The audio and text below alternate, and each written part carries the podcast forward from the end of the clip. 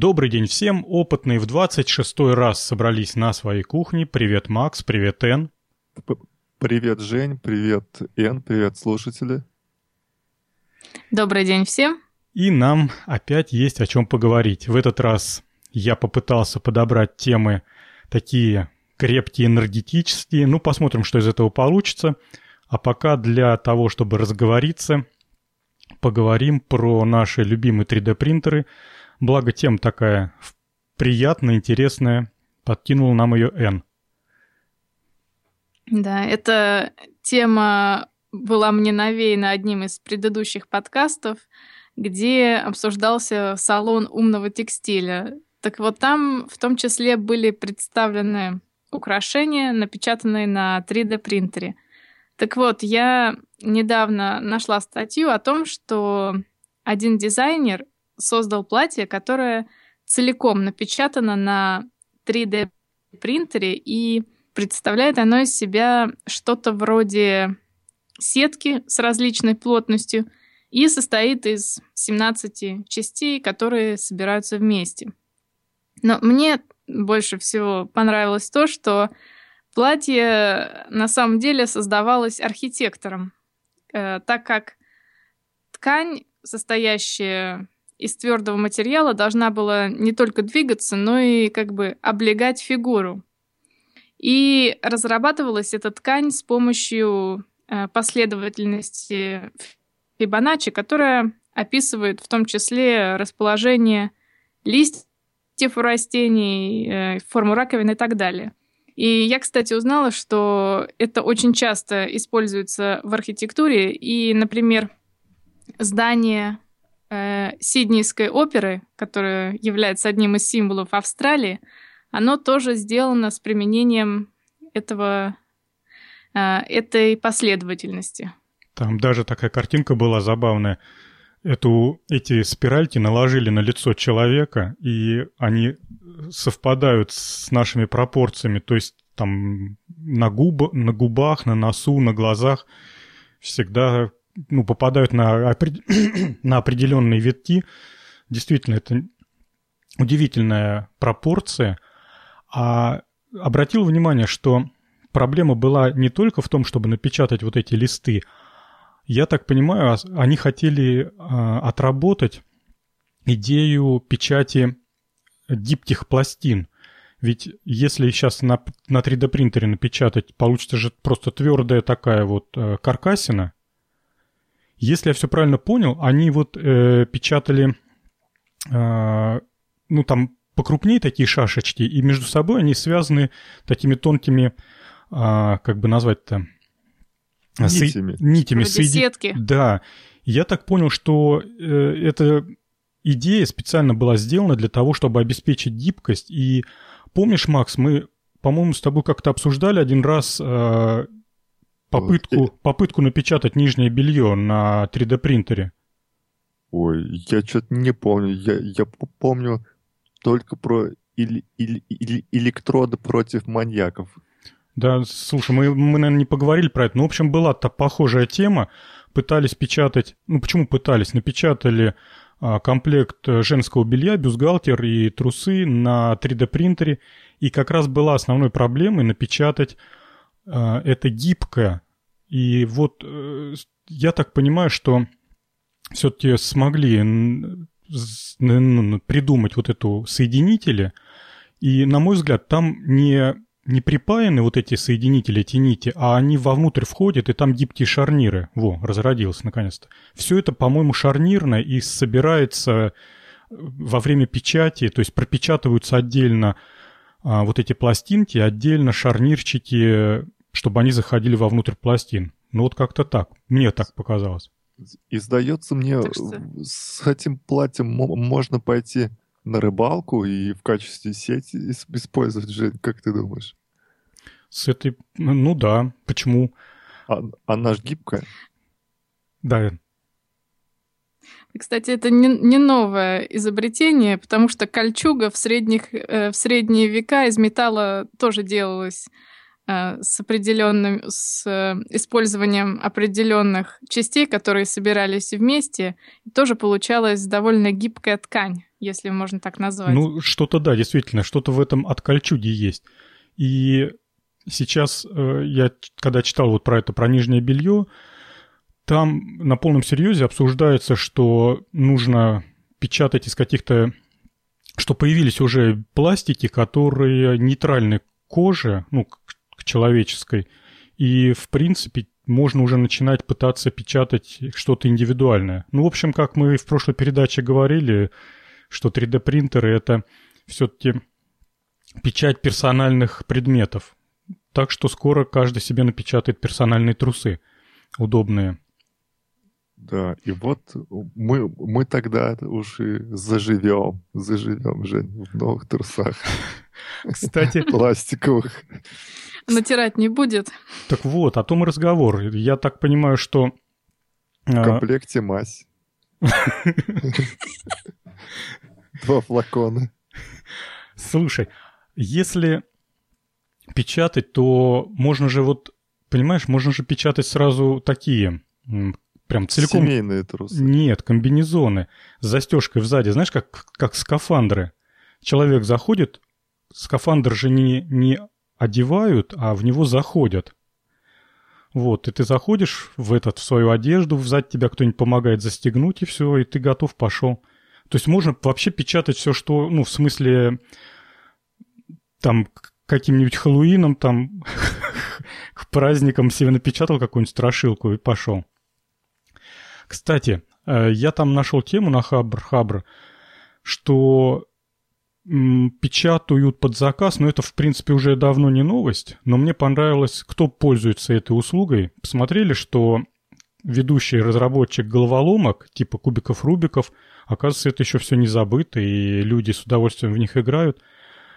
Он сидит их изобретает на всяких программах, э, чертит чертежи, а потом отправляет в контору, сейчас э, скажу, как называется, Shapeways. Во-во-во. Отправляет туда. И они же это платье напечатали. Ага, точно. Точно, точно. И э, он себе получает этот экземпляр, а потом выставляет его в магазине. Короче, появляется новый вид бизнеса. Если ты разработал какую-нибудь 3D-штучку, которую можно напечатать и которая оказалась полезной, то ее можно выставить э, в магазин, и ее по мере необходимости будут подпечатывать и продавать всем желающим. То есть скоро, наверное, можно будет ну, реально зарабатывать на 3D-принтерах. Миллионы. Да не то слово. Так, я хотел... Ага. Я хотел... Эн, э, скажи, а чем из, из, известна Дита фон Тиз, на которой вот одето это платье? Ну, она, по-моему, каким-то особым видом стриптиза занимается, но я точно не знаю. А, ты, значит, не умеешь, как она? Нет, Макс, вид. не умею. Особый вид. Ну ладно. А, а что там, Жень, почему э, вот э, эта тетенька стоит на фоне вот э, больших рваных колонок. Это э, она э, э, настоящая или манекен напечатали там? Тоже. С колонки ты имеешь в виду или тетенька? Нет, тетенька. Слушай, богатая идея, Макс, печатать еще и манекены к платьям. Причем, понимаешь, ты пока модели объяснишь, как ей встать, ногу сюда, это, да проще напечатать. Подождал пару дней.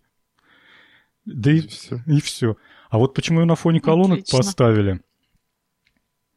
Помнишь, как в фильме «Назад в будущее» он такую большую-большую колонку, динамик, и усилитель вывел на полную мощность, потом по гитаре. Не помнишь? Не, ну, не помню. Да что был? Ну, от звуковой волны его отбросило вместе с гитарой, и он такой почесал в затылке, говорит, там, переборщил. Наверное, сейчас как врубят все эти колонки, и тетку снесет платье, порвет платье. Платье намертво. Платье только плоскогубцами снимать. Кусачка по, по одному сегментику откусывать. Кстати, наверное, это, блин, хлопотное дело э, влезть в это платье. Ну, Да, 17 частей соединить это непросто, наверное. а вы обратили внимание, что его сперва белым напечатали, а потом покрасили? Ведь пластик можно перекрашивать, в отличие от ткани, наверное, проще. Масляной краской такой взял, Половой. половой. Покрасил такое рыжее платье такое, ну, под цвет колонки. Самое то было бы. Слушай, а их вот э, проблема личной гигиены, там, постирать его или еще как-то? Или если ты Что? на него вдруг гамбургер опрокинул, там какую-нибудь кока-колу пролил? Жень, все просто. Из шланга а, помыл ее и все. Или керхером. Ну, Не снимает даже. Это, машину помыл, заодно и платье, да? Да. Отлично. И голову можно помыть еще. А ты думаешь, годится тот шампунь голову мыть? Автомобильный? Ну, думаю, один э, раз э, в месяц ничего с тобой пл- пл- пл- плохого не случится. С машины, головой с тоже. машиной-то не случается. Ну да. А что? Так, ладно. Я предлагаю двинуться дальше к следующей теме. А следующая тема — моя тема. Да, и более Здорово. того, настолько она мне понравилась, прям для меня, честно говоря, было откровением. Мы как-то много передач назад говорили о том, что пора заставить машины ездить на дровах. Но это было просто шуткой. Оказывается, это дав- далеко не шутка, и более того, это 30-е в 30-е годы было изобретено, сделано, эксплуатировалось. А в сегодняшние дни есть умельцы, которые... Ну, короче говоря, не будем сейчас пока раскрывать все тайны. Макс, начинай. Начинаем. Газогенераторные автомобили. Это не те автомобили, которые с таким с, красным ба- баллоном в, багажнике на бутане пропане ездят. И- и- и- или на метане. Это автомобили, которые едут на дровах. То есть это очень интересная такая концепция. А, значит, в чем там идея? Есть большой бак, а, где сжигают а, дрова, специальным образом на- а, нарезанные и подсушенные. При горении об- об- а- а- образуется угарный газ и углекислый газ, еще водород. И вот потом эту смесь специальным образом подают в цилиндры, и машина начинает ехать. Э, То есть тут не, не, не нужны ак- ак- аккумуляторы, здесь э, не, не нужен радиатор в том смы- смысле, в котором мы его привыкли видеть. Вот. Здесь очень много разных э, решений, разных баков. И отличить этот автомо- а- автомобиль от всех ост- остальных можно по большому баку, который торчит у него из кузова. Вы То только есть- представьте, дорогие слушатели, что у вас в автомобиле есть собственный э, генератор, который питается вообще любым биотопливом, и в результате получается нормальный газ, который можно подать в самый обыкновенный двигатель автомобиля. То есть автомобиль переделывать для этого не надо. Надо просто поставить вот этот генератор. И если вы живете, да вообще, я так понимаю, что любое биотопливо годится, то есть дрова, солома, уголь, торф. Вот тут делали эксперименты. Мусор. Мусор, да. То есть, грубо говоря, можно от свалки до свалки спокойно перемещаться. Волшебство какое-то. Да, и, и, и главное не, не, не забывать, что через д- 250 километров нужно а, почистить зольник какой-нибудь, или через, Колосниковую решетку. э, или через 5000 километров ну, нужно выполнить полную его разборку газогенератора и прочистку. Ну, Макс, То сейчас тут- ты рассказываешь о проблемах и о техобслуживании этих установок, которые, наверное, и послужили причиной, что не, ну, не получили они такого большого распространения. Ну да, и тут, кстати, на самом деле их два типа автомобилей. Одно, один тип это те машины, которые э, рассчитаны на постоянную работу, на генераторном газе, да, а есть машины, которые работают после переделки из дизельных или бензиновых двигателей. Вот. То есть, на самом деле, строго э, говоря, их два типа.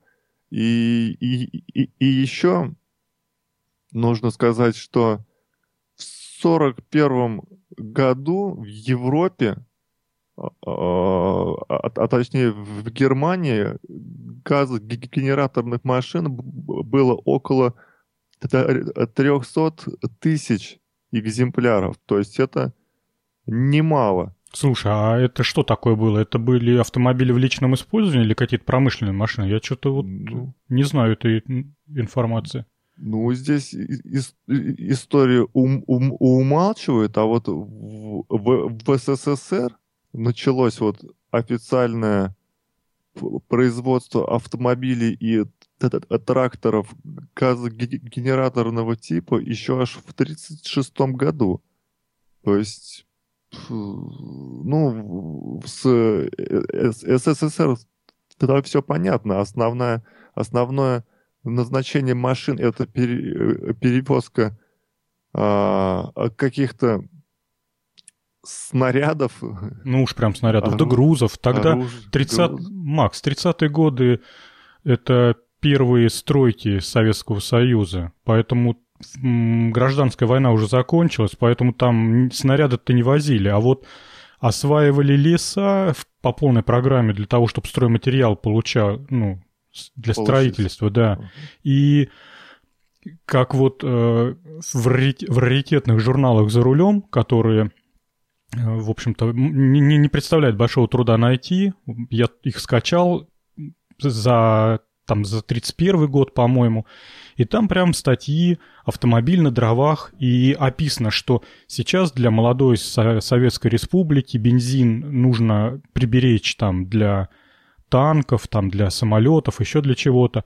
Поэтому машины, особенно те, которые работают где-нибудь в тайге, могут и на дровах пока поездить, пока мы, мол, там не окрепнем, не встанем на ноги. И вот прям реально а, в, ну, в тайге, где добывали лес, там работали машины на этих э, газогенераторах. Удивительно, просто удивительно. И э, схемы газогенераторов в Питере разрабатывали в научном институте автотранспорт, как он там, на, на, ТИМ, что ли? Забыл, как называется сокращение. Вот, и э, потом, правда, где-то до 50-го года, я вот сейчас быстро цифру... А, да, НАТИ, институт называется, автомобильного транспорта. И где-то до 50-го года автомобили выпускались серийно, грузовые автомобили. Представляете, серийные автомобили с газогенератором, то есть их прям с конвейера выпускали, на них люди ездили. Конечно, они в обслуживании, как говорил Макс, хлопотней с ними – и есть некоторые нюансы по эксплуатации. Ну, например, такие автомобили нельзя эксплуатировать э, в каких-нибудь э, местах, где есть горючие вещества. Там, да, им, им ты цистерну с бензином не потянешь. Не, не потянешь и цистерну без, с бензином, и на каких-нибудь э, нефтезаводах на них не поездишь, там не повозишь детальки. Но там, где лес, то классно. Кстати, я там приколол с YouTube несколько роликов «Современное положение вещей». Вы глянули там? Чувак, я не понял, да. а, откуда он? По похоже... Фин. С... Фин, ну по-русски он говорит прям на удивление хорошо. Я почему-то подумал, что это Эстония. Потому что там никаких координат-то не было. Вот. Чувак, у него старый автомобиль, 120 лошадиных сил, такой прям красавец. И он к нему собрал прицеп. На прицеп выгрузил всю эту установку. Там, значит, это печка, где сжигаются дрова, всякие охладители, очистители. И шлангом передается газ в двигатель. В этой же тележке у него там такой сундучок, где лежат эти запас дров, чтобы можно было подзаправиться. И он прям, значит, выглядит это примерно так. Он поджигает печку и какое-то время ждет. Где-то, наверное, минут пять он э, ждал, пока печка нагрелась, выделяла достаточное количество газа, пока этим газом позаполнились все системы. Потом он говорит, вот, смотрите, газ горит, и прям, знаете, такое пламя голубое. Ну все, говорит, поехали. Садится в машину, заводит. Говорит, ну, потери в мощности есть, где-то процентов 30, в отличие от бензина. Все-таки этот газ менее, менее теплотворен. Но 30% на халявном топливе, по большому счету. И все, и мужик уехал. Просто бомба. Опять же, вспомнилось почему-то кино а, Назад в будущее. Да, где, где забрасывали в этот в генератор там какие-то банановые шкурки, еще что-то. Ну, ну, ну, ну, все равно же это сейчас в 21 веке ездить на дровах, чистить всякие там зольники. Ну, а мне почему-то понравилась смешно. эта идея, Макс. Потому что, в отличие от э, электромобилей, которые вот сейчас пытаются там сотворить, мне кажется, это более, как сказать, более энергонезависимость, большая энергонезависимость. Теоретически я бы, наверное, бы хотел иметь такой прицеп и держать его где-нибудь там в гараже и иметь возможность самостоятельно, не обращаясь ни в какие сервис-центры, подключать вот эту всю систему к своему двигателю. То есть там, чтобы был какой-нибудь разъемчик, я просто подключаю шланг, ну вот там поехал куда-нибудь за город или еще что-нибудь. Э, можно не заправляться, за городом дров полно, можно покататься на этом, на газогенераторе. Не знаю, Макс, мне, мне эта идея почему-то очень нравится. Ну, ну, не знаю. Я бы на таком не поехал бы. Уж не хочу я зольники чистить. Ой, не хочу. Там... А я бы на машину поставила бы вместо этого бака для дров мусорный контейнер. Скидывала бы туда мусор, и когда он наполнился бы, я бы поехала куда-нибудь на мусоре до следующей а тут... свалки. Классно, а да. Тут и сказки конец, а кто слышал, молодец. Мне очень понравился ролик с YouTube, где мужик на Волге в багажник разместил все это оборудование. У него, значит, из крышку от багажника он снял, и у него вся эта печка торчит еще над крышей автомобиля где-то там сантиметров на 50. И вот он прям эту машину завел, показывает, э, лампочка, отсутствие бензина горит, бензина в машине нету вся эта печка у него пыхтит. Вы посмотрели этот ролик? Он, по-моему, просто умилительный, потому что он в качестве охладителя для газа использовал, спер откуда-то батарею отопления. Там прям видно такая радиаторная решетка. Значит, пропускает газ через эту батарею, охлаждает. В общем, спасибо, Макс, за просто восхитительную тему. Пожалуйста. Для вас я... Для, для вас рассказа про зольники мне же не жалко. Да, супер. Так, что у нас там дальше? Ага. Дальше у нас N. И, кстати, N, ты уже посмотрел в окошко? У вас там видно эту волновую электростанцию? Сосиску. Сосиску это видно? Не, сосис... Что-то не видно. Сосиску запустили э, в Атлантическом океане, а там рядом с Австралией совершенно другую шайтан-машину. Я не видела, но, видимо, Люди она где-то есть. Люди говорят, да. В общем, это производство энергии из океанских волн. И я, кстати, не знала, что это, оказывается, разновидность э, энергии ветра, потому что, собственно, волны э, производятся за счет ветра. И существует сегодня несколько вариантов извлечения кинетич- кинетической энергии волн. Первый способ — это как раз, как Макс ее назвал, сосиска. То есть э, можно установить на поверхности океана плавающее приспособление, которое будет двигаться волнами и это движение, собственно, будет э, питать электрогенератор. А второй способ, который как раз используется в Австралии, это э, э, водяной столб, который движется волнами и, соответственно, компрессирует воздух в особой камере. И движение воздуха движет, в свою очередь, турбину. И еще существует третий вариант, но я, если честно, э, не нашла, где это используется. Это когда на берегу строится особый бассейн, и когда вода э, загоняется волнами в этот бассейн, и уровень воды в нем становится выше, чем уровень океана, вода выливается обратно и на пути э, двигает турбину. Слушай, ну это, наверное, на приливах и отливах последний будет работать. Нет, нет, нет, это энергия волн. На приливах и отливах обычно устанавливают турбины на глубине, а это все скорее поверхностные mm-hmm. способы. И вот эта сосиска, она, я на нее посмотрел, она уже реально работает и дает э, энергии, что-то там 2, 2000, сколько, блин, сейчас быстро. Сейчас на... скажу. Э, на сегодняшний день это 1 мегаватт. Ну, в общем, она э, питает небольшую там деревушку, э, испанскую, да, по-моему, она, или Португалия. Ну, в общем... А, нет, сосиска тут другое. Там она, по-моему, две с половиной, две-четыре мегаватта дает. Ну ладно, бог с ней, не, не так важно. Короче говоря, я запомнил, что она питает почти 1600 домов какой-то небольшой деревни. Ее, значит, пустили туда, проложили кабель, по дну. Вот, кстати, мне не очень нравится идея передачи энергии вот этим подводным кабелем. На него, может, нагрузка дополнительная будет. Что-то как-то вот... А что, Жень, нужно столбы, что ли, поставить, чтобы... Да нет, Макс, я, я понимаю, что тут без, без вариантов, но... Э, как тебе сказать-то? Она на этом кабеле, вот эта сосиска, она же его... Оторвет. Оторвет. Ну вот да, что-то такое.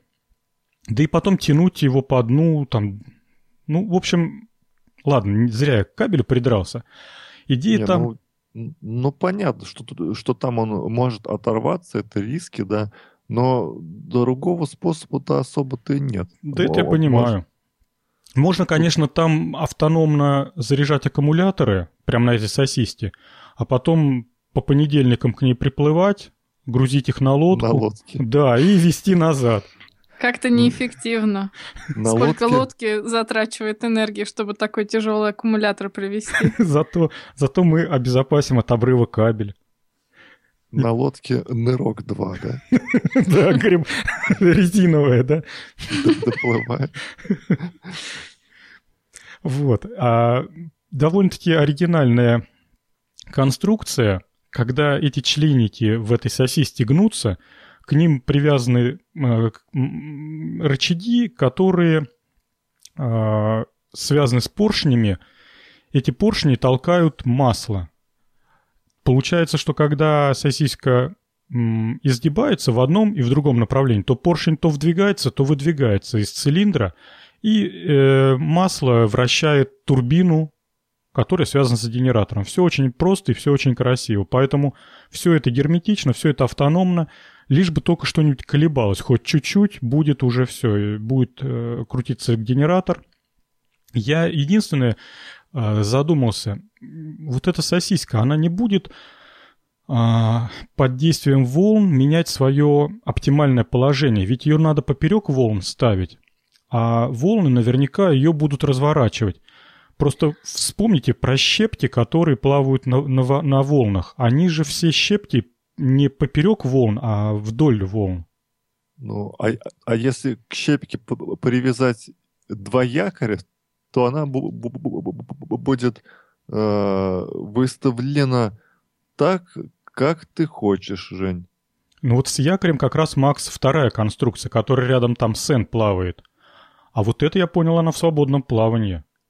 А я прочитала, что и продольное, и поперечное движение двигает э, поршень. Поршни. Ну, я согласен, что все равно там оно есть какое-то колебание. Просто оптимально забрать энергию — это поперек волн. Ну, сами понимаете, да, там перелом больше. Эти, как их называют? Виндсерфинг, не, не, серфер, серфер, серфингисты. Они же как раз поперек волны, они вон какие здоровые. Представляете, вот так вот сосиску изогнуть, чуть ли не под 90 градусов. М. А поперек, а вдоль, ну да, будет все равно колебаться. Вторая, вторая э, станция, которая вот рядом с Австралией запущена, уже прям реально, она чуть послабее, она, по-моему, там мегаватт дает. Но у нее идея другая. Ее, в отличие от этой сосиски, реально привязали к фундаменту и ну, к дну прикрепили. То есть она должна быть именно на одном месте. В этом ее идея. Но выглядит она довольно-таки устрашающе. Такой, знаете, какая-то... Те- те- Техногенное такое вот. Да, такое оружие из фантастического фильма. Про звездолеты. Да-да-да-да-да. И непонятно, то ли это стрелять из этого будет, то ли, то ли оттуда сейчас, знаешь, это такой столб плазмы и огня, и полетело. Протоплазмы. По-моему, Очень может быть. по-моему, конструктора смотрели «Звездные, «Звездные войны». Да, войны. очень любят этот фильм, потому что э, много тут ассоциаций.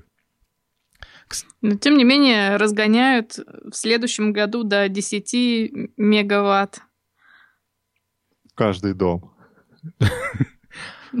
Слушайте, я, честно говоря, когда прочитал э, вот про волновую энергию, говорят, что она очень мощная, и кинетической энергии в волнах запрятано такое количество, что никакая ветряная энергия даже близко потягаться с ней не может. Что-то там прям какие-то... Даже я не знаю, как это единица измерения называется. Какие-то миллионы гигаватт энергии в волнах спрятаны. 30 Ну, тысяч ватт на квадратный метр. Охренеть. Притом, при- причем солнечная энергия дает 150 ватт на квадратный метр. Ну а про ветряную вообще говорить нечего. Такая зависимость от ветров, и собирать ветер не так-то просто. Ну да, а чтобы э, поставить волновую э- электростанцию, нужен океан, поэтому это речь идет о, за- о запитке только прибрежных каких-то городов, не более того. Ну, То есть Но если ее пусть- где-то накопить, то можно и дальше поставлять. им тоже... Копить ее на побережье, а дальше уже пускать в сеть. Ну, кстати, Да. да, как это делается вот во всех там европейских странах, кто добывает электроэнергию и сдает ее генерирующим компаниям. Так, И, кстати, и даже св- свободную генератор свободной энергии. Кстати, знаешь, я что вспомнил? Я вот про это, про второй тип э, электростанции, которая гоняет туда-сюда в воздух и в этой в огромной камере.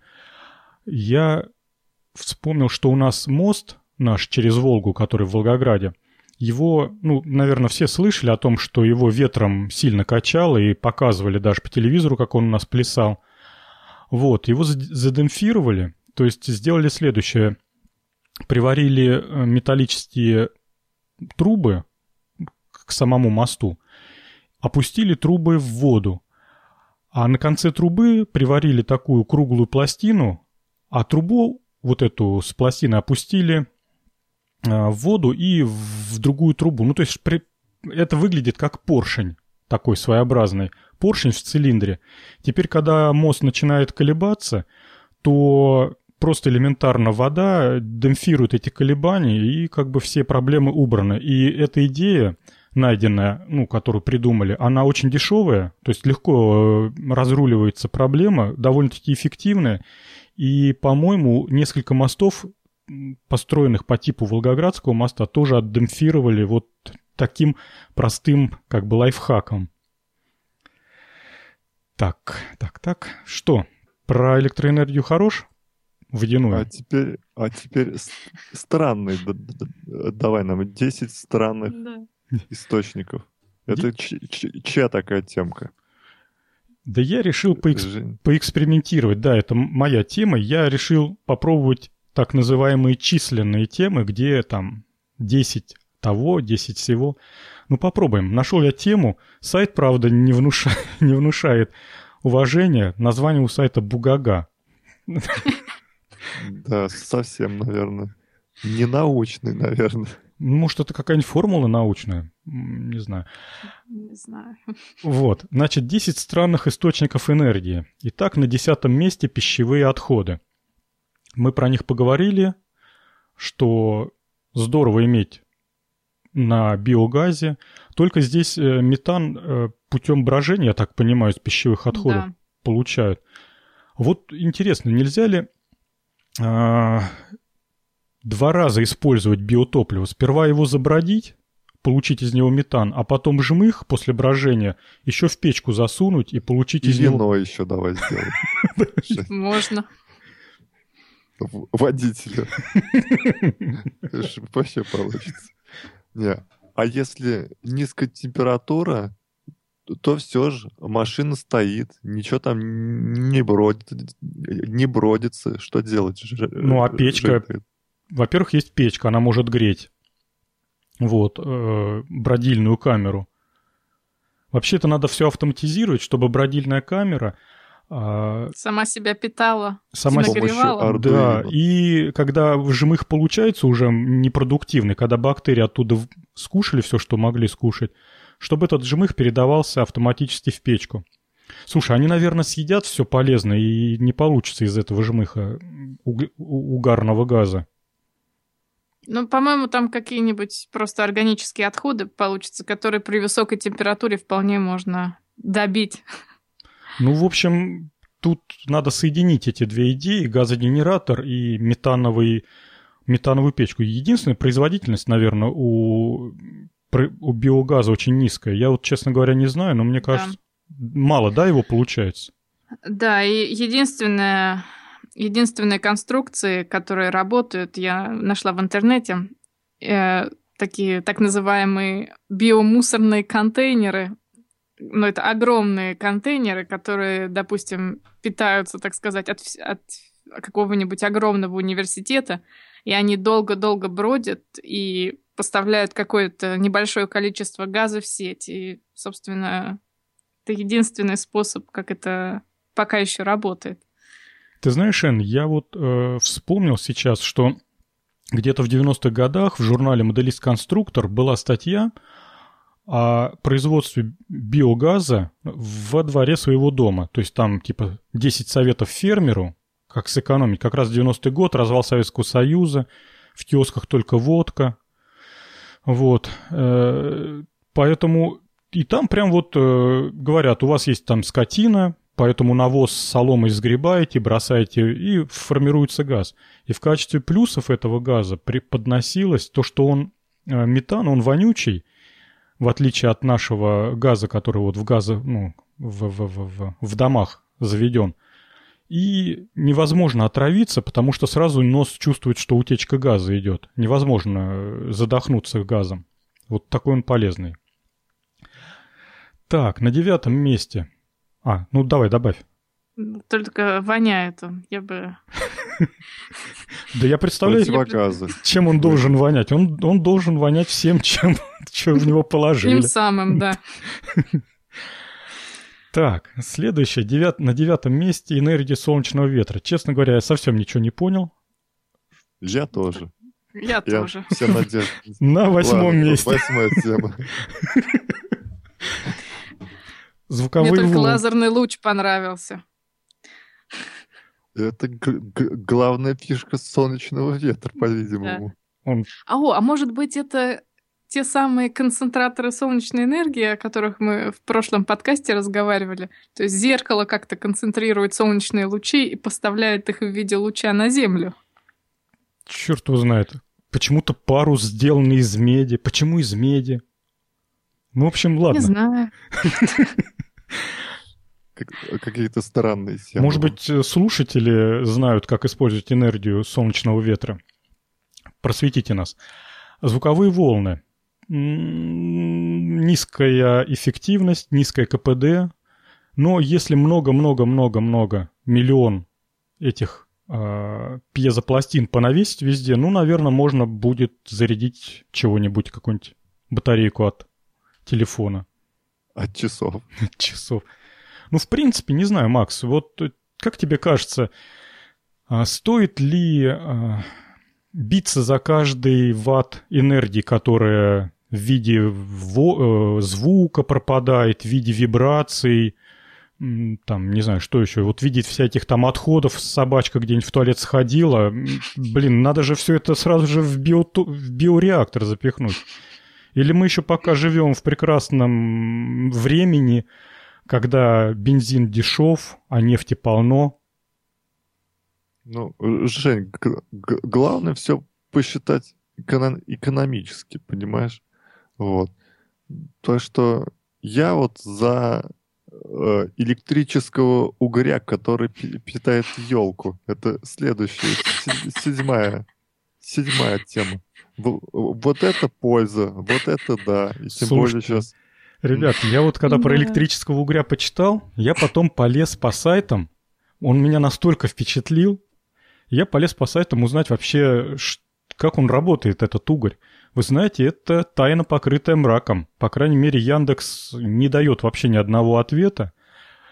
Я единственное, что вынес из каких-то коротких Википедий, что у электрического угря а, разность потенциалов между головой и хвостом. Она около 300 вольт. Вопрос. Почему все вокруг страдают от этой электроэнергии, а этому угрю по барабану? Потому что... Потому что он него... батарейка. Так. Потому что у него керамические кости. Не знаю, Макс, для меня это непонятно. То есть он... Второй момент. А, всплески энергии, то есть стрельба энергии, разряд или как, не знаю, не разряд, а выдача потенци... разности потенциалов происходит, когда он вздрагивает телом. То есть он может э, быстро, практически мгновенно сгенерировать 300 вольт и 1 ампер. У-у. Это а как? А, а, Это чего у него там внутри? Он что, пьезоматери... что-то вроде пьезоматериала, который при движении как-то наращивает... Дело в том, да. что он не постоянно электрический, то есть про угря нельзя сказать, что это такая вот аккумуляторная батарейка с постоянной разностью потенциалов. Он, с глазами и хвостом. Да, он по, по необходимости, я так понял, прочитав Википедию, по необходимости там рыбку электрическим током оглушить, еще что-нибудь. И э, когда ему это надо, он очень быстро, ну вот как написано, вздрагивая телом, он, значит, генерит вот это напряжение. А опасная зона вокруг угря около трех метров. То есть больше, чем три метра уже морская вода, там, видать, все равно диэлектрик определенный, там уже как-то тебя сильно не убьет током. Вот, а ближе, чем три метра, погибают все живые вокруг. То ли этот угорь привык к разрядам, то есть, знаешь, каждый день получать я не верю, что он сам не получает электрический разряд, адекватный, как и мелкая рыбешка. Ну, Нет, ну если он сам себя ударит, он, наверное, как-то замкнет цепь, и я не знаю, что потом в таких случаях и, бывает. И, и э, э, перегорит посередине, Предохранитель. Предохранитель. Слушай, нам надо срочно пригласить э, специалиста ихтиолога, чтобы он нам подробно, про, подробно рассказал про угря. Я вообще впечатлен. Я что-то дожил до старости и только сейчас понял, какая рядом с нами замечательная штука живет. Может, позовем Дроздова, Жень? А это кто? Ну, натуралист такой. А он еще живой? В мире животных, который. В мире животных. Не знаю. Подожди, Дроздов же умер, по-моему. Ну ладно, да? не, не будем сейчас плести. Или Песков умер. Блин, все, все, забыли. Все, все забыли, все, ничего не помним уже. Да. Короче говоря, супер штука. И японцам самое это впечатляющее, то, что японцам удалось снять эту энергию с угря. И... Забирать. Да, забирать. Научились они забирать. Я, правда, не понял, как этот аквариум забирает энергию угря. Ну, плавает и плавает рыбешка там внутри. Может быть, он бьет током по каким-нибудь проводам оголенным? Ну... Да, а там же есть такой шланг спускается, и он его бьет хвостом. Так. Об него чешется, и он бьет его. Ты думаешь так? Горит елка, да. Хотя а непонятно, какой шар? ток он выделяет. Написано 1 ампер. А. Представляете, какая мощность на 300 вольтах? 1 ампер, 300, 300 ватт. ватт. Нифига себе.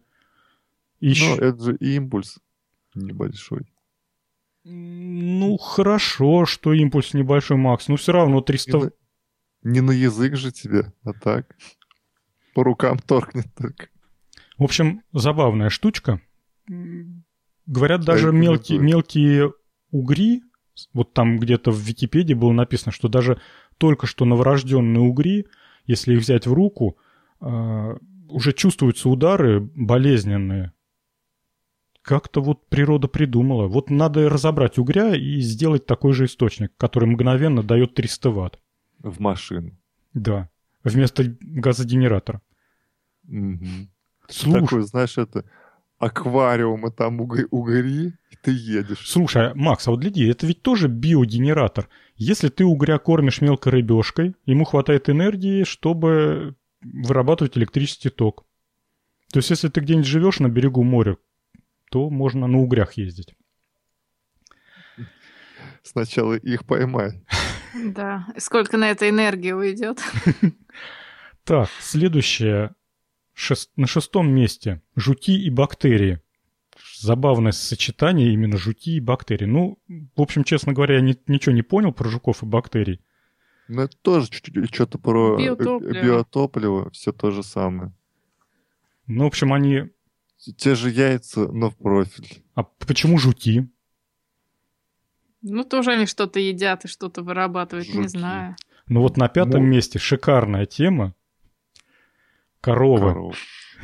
Оказывается, люди уже пробовали таким образом добывать. Тут вот написано, что а, много людей пыталось собирать их, и некоторые в этом даже преуспели. Угадайте, что собирают люди от коров? Вы думаете, молоко? Н- нет. Это же случайно не, не, не первоапрельский выпуск этой статьи? Ну, по-моему, сайт выжи... название сайта вызывает уважение и авторитетность. Э, Конечно. Бугага. Мнения экспертов приведены, да, все как надо. В общем, привязывают, извиняюсь за выражение, к сзади коровы воздушные шарики и ждут, пока они наполнятся метаном. Потом... А я другую картинку видела. У коровы такой рюкзачок за спиной, и постепенно такой шар надувается. В общем, коровы, наверное, после этого, они друг на друга смотрят и угорают со смеху, потом молоко у них кислое. А, а, а, а если бык запрыгнет на, на рюкзачок вот этот, то что, он взорвется? Все, да, взрыв. А пастуху... Сжатие топлива. Пастуху курить нельзя вблизи коров. Нет, не жизнеспособная идея. Представляешь, э, как этот газ потом сдавать? Вечером мужики, там, бабы снимают эти шары, шары. и идут на пункт сдачи газа. Такие, тянутся такие эти вереницы людей. Шарики. Да. Как это все это... Жень, давай следующую тему. Давай вообще не будем остальные трогать даже темы вот эти. Да? Да, это что-то уж совсем как-то это. Давайте сразу ко второй теме. Дискотеки. Про жуков? Про дискотеки. Я думаю, что они не слушают нашу передачу, иначе бы из дискотеки можно было бы вынести не один источник, а два. Помните про мужиков, которые батарейку на поте сделали? Да. Вот. Тут бесплатный пот для батареек. Ну, в общем, придумали довольно-таки очевидную идею пол простелить пьезо всякими элементами и молодежь направить энергию в полезное русло. КПД будет низкое, энергии будет мало, но зато каждый, вернувшись с дискотеки, может сказать, мама, я сегодня сделал доброе дело, я выработал 2 ватта там, электрической энергии. А еще можно алкогольные пары собирать из воздуха. И потом... А потом делать из них алкогольные напитки, да? Последний... А, последний. На первом месте находится источник, который превращает вас в Дарта Вейдера. Вот, Жень, эту, эту картинку можно на... Обложку ну, подкаста? Бы, на обложку подкаста, Ну да, да пожалуй. такая интригующая. В общем, вы когда ночью спите, вы же дышите туда-сюда, туда-сюда. Зазря пропадает э, энергия. Значит, волны мы оседлали, заставили воздух гонять мимо турбин. А про себя, знаете, как это? в чужом глазу пылинку видит, а в своем бревна не замечает.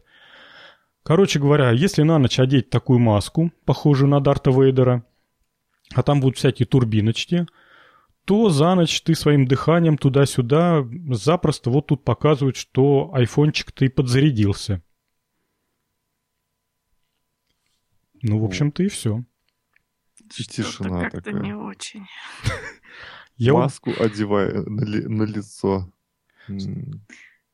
Как-то не хочется. А ты слушай, Макс, ты же понимаешь, вот э, что ты когда дышишь привычным образом, без маски, твой организм уже как бы за десятилетия там привык, да, к, к этому способу дыхания. А дыша в турбинке, ты будешь испытывать сопротивление вдыханию и выдыханию. Я как думаю... В, в противогазе, да. Ну, типа того, да. Я думаю, что можно ни одного человека на тот свет отправить таким замечательным зарядным устройством. Mm-hmm. Так. А дальше у нас... О, а Моя. Любимая наша любимая тема. тема да. Любимая наша тема. Ну, давайте я начну. Позволю начать с зачитывания э, объяснения одного эксперта. Я буду пытаться, ну, как вот, заострять э, на интересных фразах. Значит, этот генератор энергии работает так. Он работает не по законам электрической физики. Он работает не на правилах электродвигателей и генераторов, но он работает. И это осуществить будет достаточно просто, как только вы поймете основную идею. Он работает на принципе электромагнетизма, который Никола Тесла обнаружил в 1900 году в его экспериментах в Колорадо. Он работает на законах эфира, на законах чистого вакуума. Как сказал Тесла, нас окружает океан энергии.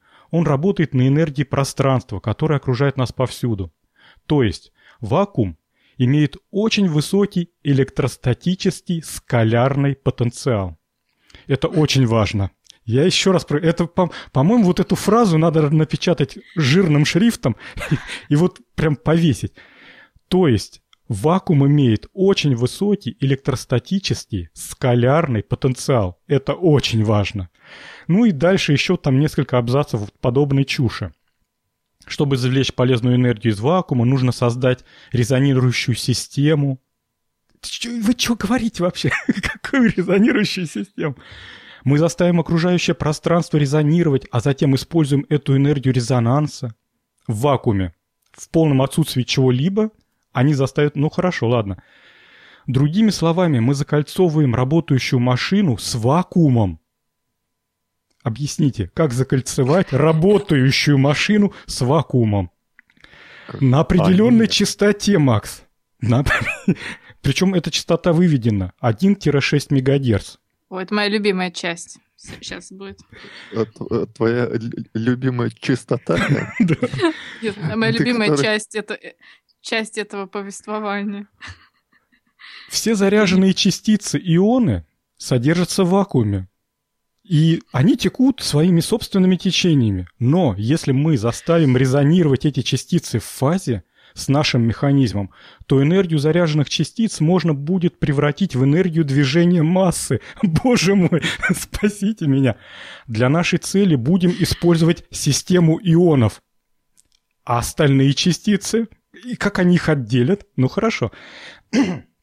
Для начала нам нужен будет большой аккумулятор, чтобы держать много заряженных ионов в системе, который мы хотим заставить колебаться. Макс, у тебя в машине есть аккумулятор? Аккумулятор? Ну, в телефоне. В телефоне-то есть. То есть ты на полпути к, к, вот к этому, к цели. К цели, о. Да, то есть ты можешь заставить ионы колебаться. Ты его колебаешь? Я колебаю его с частотой 6 мегагерц, да. Нам нужно что-то, что имеет большую емкость. Ведро, я так предполагаю. А также, содерж... а, а также содержим много ионов. Обычная батарея наполнена электролитом. Угу. Вот Хот... вторая моя любимая часть. Хотя это и не является общеизвестным фактом. Обычные кислотные аккумуляторы батареи имеют резонансную ионную частоту, значение которой, как правило, находится в пределах 1,6 МГц. Все, что нам нужно будет сделать, это привести их к вибрации. Ионы в электролите в резонансной частоте и отрегулировать триггер и сифон. Суки, что же они делают? Что же они курили, когда писали это? и сифон слива энергии правильно. Затем, если мы продолжим увеличение потенциала, мы можем заставить систему поддерживать саму себя и перевести ее на бесплатную электрическую энергию. Профит. Молодцы. Браво. О. Хорошо. Смехота, в общем. И это... Настроение у меня прямо улучшилось, когда я это прочитала. Но... Зря я электрохимией занималась. Оказывается, все по-другому работает. Я столько лет потеряла. Вот, вот.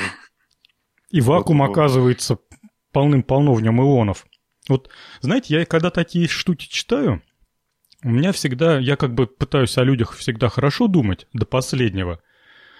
Я всегда считаю, что мы просто разными терминами пользуемся. Ну вот, например, они вакуум называют там печеную картошку, а ионами там мамин поцелуй.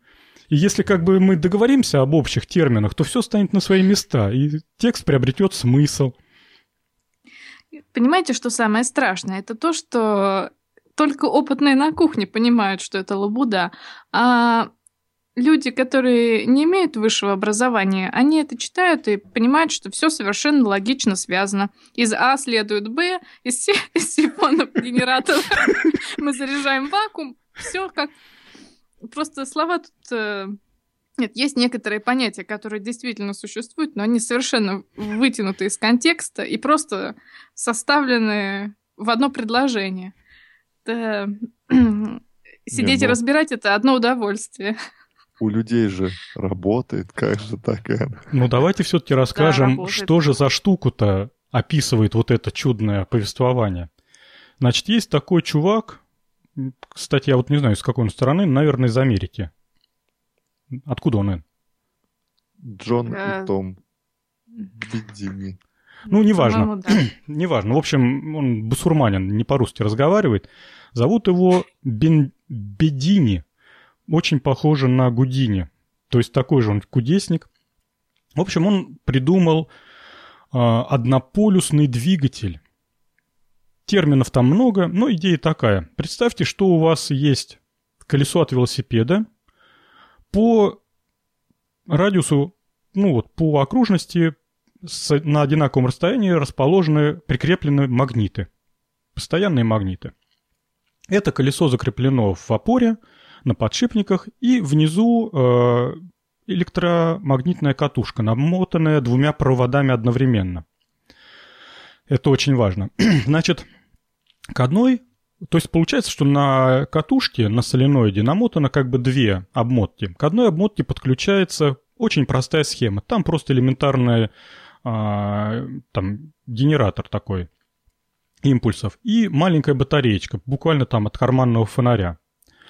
А к другой катушке прикреплена, как бы вам сказать, ну, прикреплена заряжаемая батарея.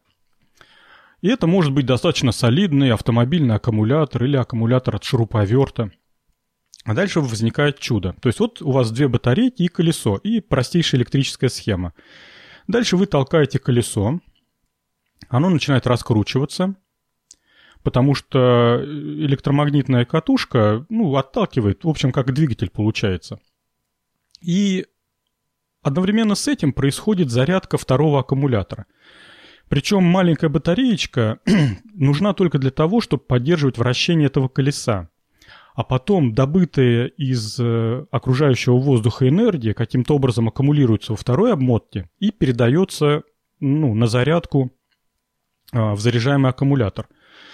В общем, вот в этом и заключается идея, что можно взять э, совершенно микроскопическую батарейку, колесо и потом по, по жизни заряжать на халяву аккумуляторы сколько угодно. Ну, я так понимаю, там не, не обязательно аккумулятор заряжать, можно на любую нагрузку пустить результат этого вращения колеса.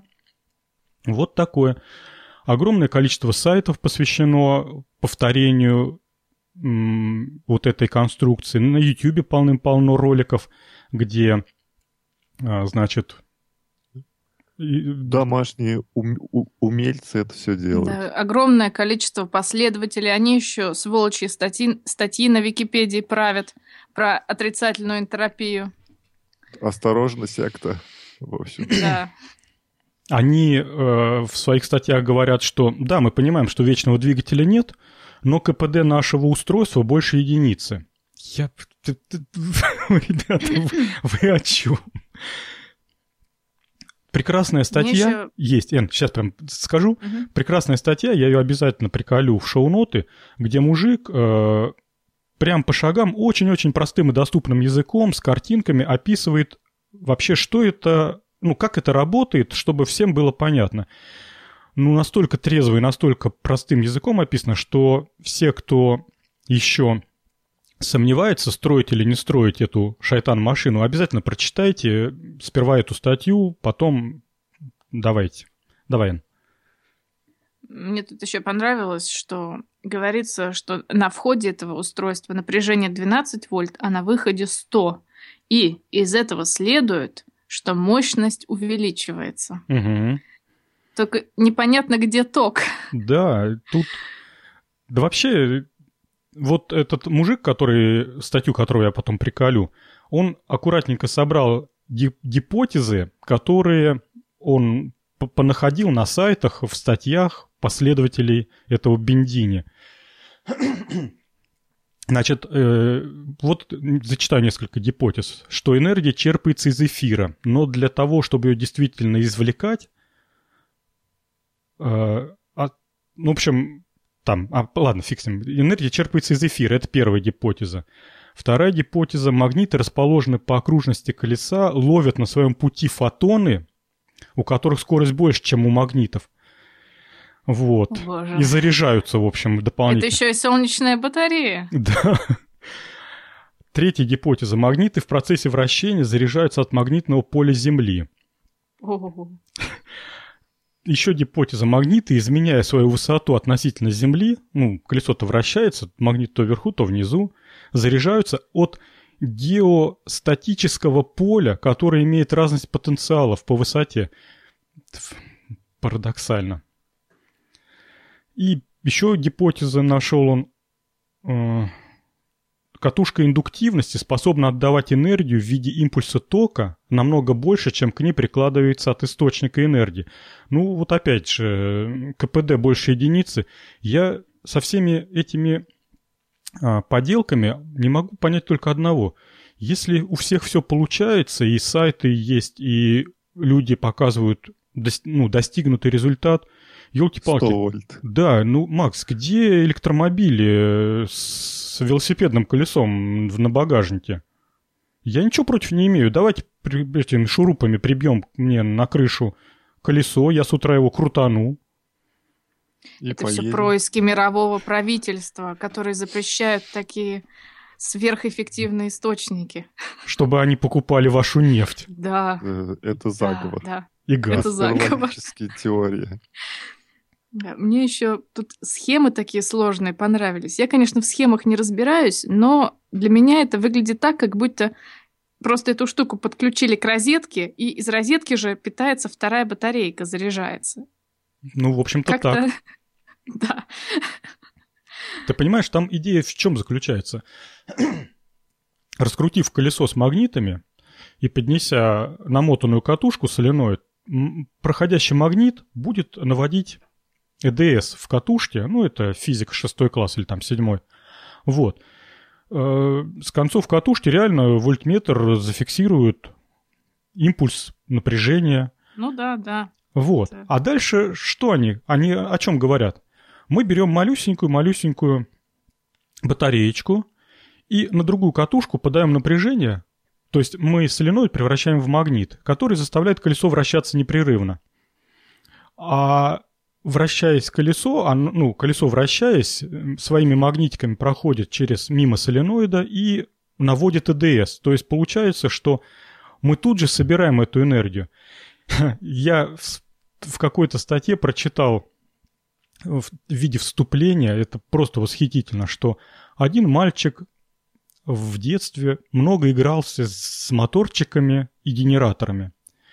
И вот как-то раз ему пришла в голову мысль, а если я соединю вал мотора и вал генератора, и мотор будет крутить генератор, то генератор же будет вырабатывать электрическую энергию, а если я теперь эту электрическую энергию подключу к этому моторчику, ведь они же, генератор же будет питать моторчик, и после этого он понял, как, значит, все это должно в мире работать. Сперва у него долго не получалось, но потом у него наконец-то получилось. И этим мальчиком был вот этот Джон Гудини.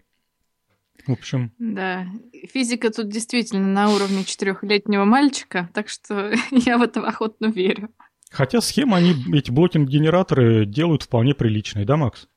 Ну да, да, похоже на правду. Представляешь, сколько они их понаделали? Вот бы куда-нибудь их в таком количестве бы пособрать. Может быть, это мировой заговор по изготовлению блокинг-генераторов? Ну, кто их разберет? Все может быть же, Жень. Ну, всякое бывает. Так, дальше, дальше. ну э, что? Переходим к, к теплой теме. К теплой ламповой теме. Давно у нас не было тупиковой ветви. А в этот раз я подобрал тему поговорить про ламповые усилители. Кстати, кто-нибудь застал реально работающий ламповый какой-нибудь бытовой прибор? А телевизор у меня был. Телевизор, да, у меня тоже был телевизор. Ну и у меня. Ради... Радиолы, телевизоры. И сейчас я, кстати, делаю усилитель на лампе, между прочим, в 21 веке. Но ты усилитель-то, наверное, делаешь для радиостанции? Да, для радио... он радиочастотный, не, для звуковых он частот. Тут про э, ламповые усилители ходят такие... Байки. Байки, да.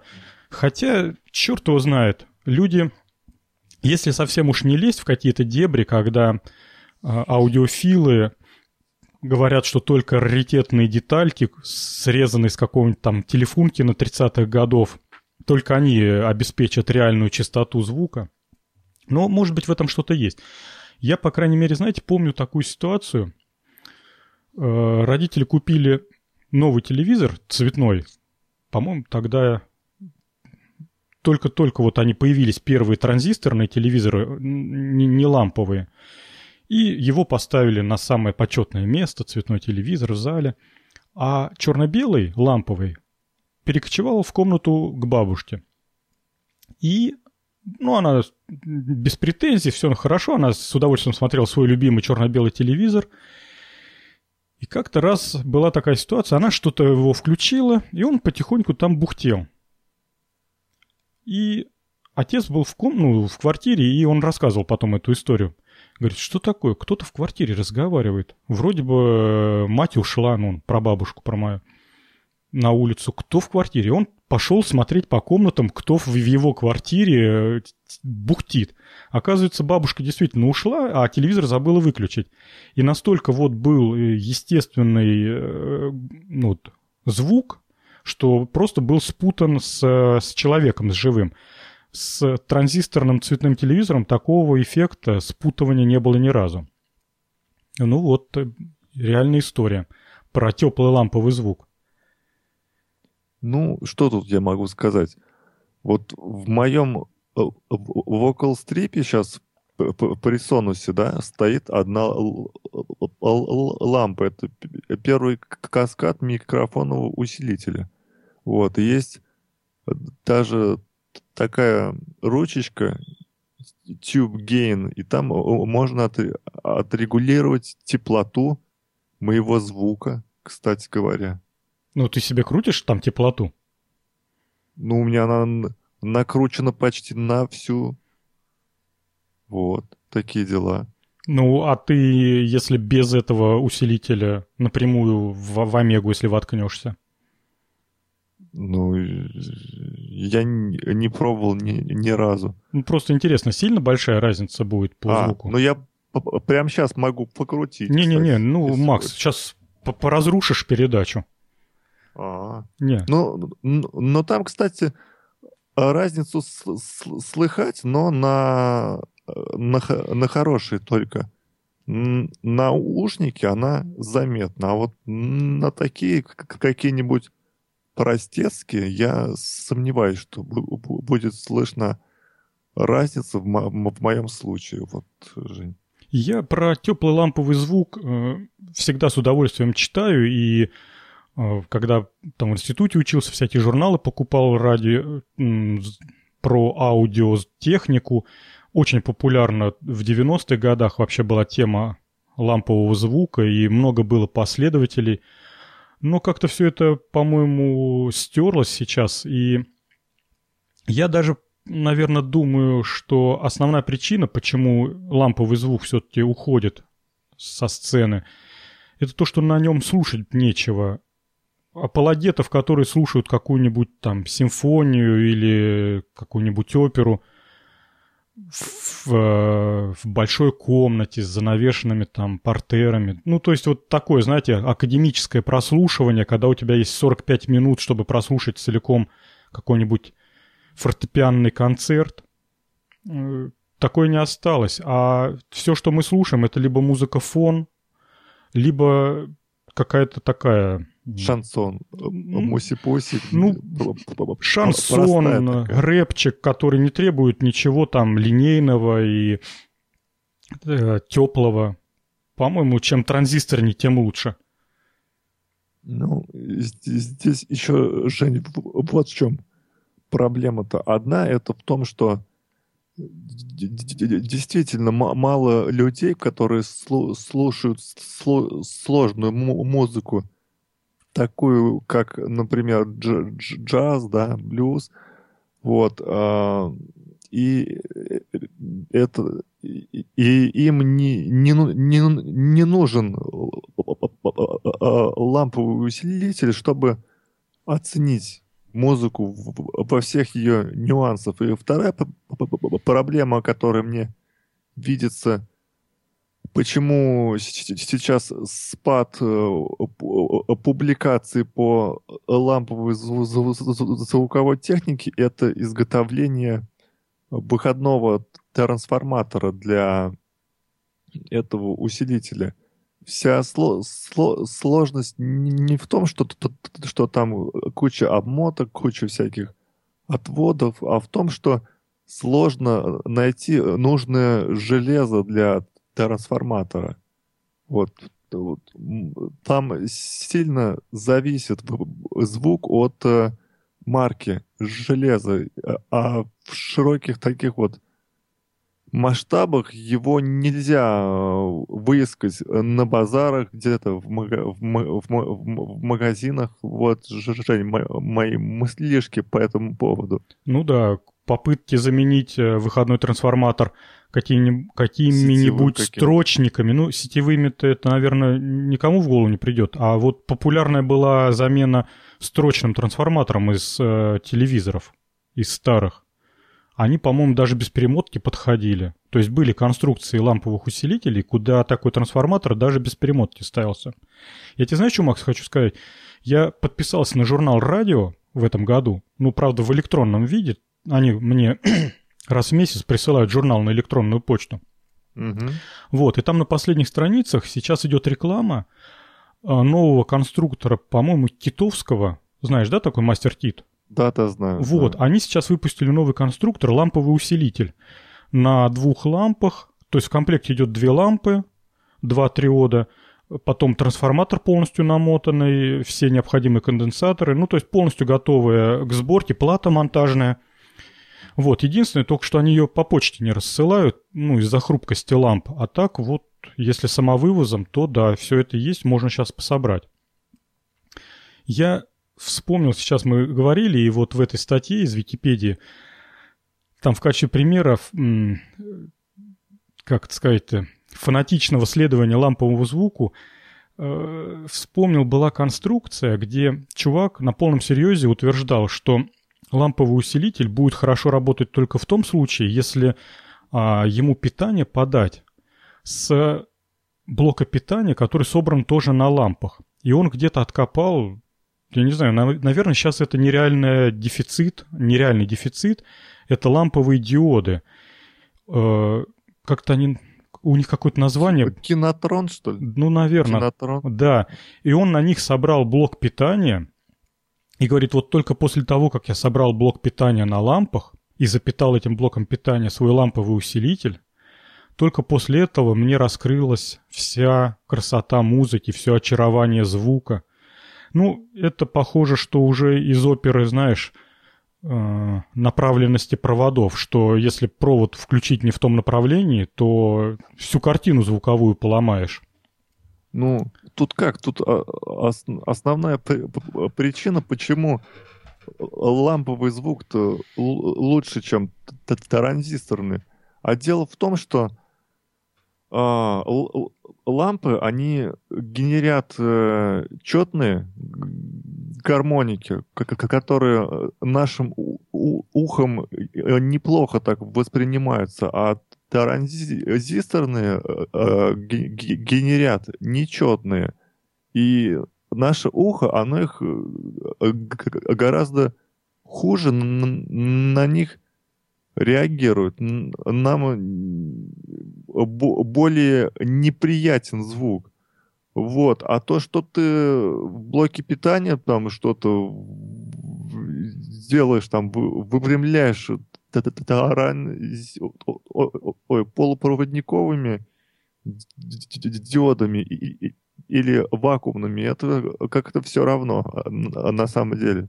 Ты знаешь, Макс, если э, все дело именно в гармониках, и человек вот прям на отрез от, отказывается слушать, э, давно бы уже, на мой взгляд, знаешь, что сделали? Вот сейчас есть усилители класса D, по-моему, они, где цифровая, цифровое усиление идет. Там, по сути дела, оцифровка и перегенерация на ключах, на, на этих, на полевых.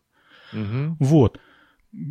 По мне так вообще нет сейчас проблемы написать микропрограммное обеспечение, которое бы подмешивало бы в выходной сигнал, то есть она анализировала входной и в выходной подмешивала бы просто гармоники необходимые.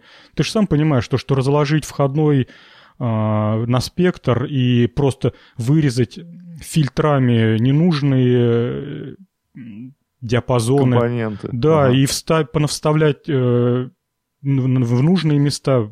Не, не то, что несложно, а уже такое есть и во всяких цифровых приборах, и в приборах связи. Ну, и, и даже есть специальные такие блоки, называются инхансеры. Вот. Э, как раз их можно подключать к, к, к vocal strip, к, к, к своему там и нак э, накручивать вот эти гармоники ну, да. в, нужных, в нужных местах тебе. Их вот. улучшайзерами еще иногда называют. Да, да, но, но они же стоят денег, а тут э, основная идея собрать самому из доступных материалов э, усилители с ламповым звуком. Но тут нужны, конечно, лампы, которые сейчас, в принципе, можно и по интернету заказать, и нет проблем, как бы. Ну да. Конечно, необходимо помнить, кто соберется себе делать ламповый усилитель, что во-первых, ламповые усилители, они все маломощные, это где-то порядка там 10 ватт, это уже мощный считается, ну там 5 ватт где-то в среднем будет усилитель, и требуется, ну скажем так, э, акустика под ламповый усилитель нужна специально заточенная, то есть у нее должна быть повышенная чувствительность, иначе просто усилителю тяжело раскачивать вот эти дешевые транзисторные колонки, неправильно сказал, колонки. Ну, деш... мы тебя помним. Да, да, которые под транзисторные усилители делают. Поэтому, в общем, куда ни кинь, всюду клин. Но, конечно, выглядит это прекрасно. Вот ламповый усилитель работающий, это, конечно, такое заглядение. Горящие лампы, теплый звук. Эн заскучала совсем. Да, если честно, мало понимаю, а что вы говорите. Но у меня один единственный вопрос. А, правда ли, что... Правда ли, что ламповые усилители взрываются? Нет, это дудки. Потому Нет. что я когда была маленькая, меня родители отгоняли от лампового телевизора рассказом о том, что он может перегреться и взорвется. По-моему, взрывались телескопы. Это а, в самых, самых первых э, выпускаемых ну да, и, и, по-моему, из-за каких-то механических проблем. То есть, когда лили это стекло, то там напряженность была, наверное. Ну, видимо, да. Ну, а, а там а потом их стали защищать специальным бандажом, вот, а потом, ну, в более современных ламповых телевизоров таких вот проблем уже не было. Ну да, нет, Эн, не бойся, можешь... можешь Сидеть рядом, телевизора. Прям рядом. Ну что, вот все темы к концу подошли. Как-то мы сегодня прям бодро по ним пробежались. Ну, хотя тоже час двадцать вполне себе хорошо. Ну что, будем закрывать? Балалайки свои. Да. Зачехлять. Зачехляй. Всем пока. Услышимся через две недели. Пока. Всем пока.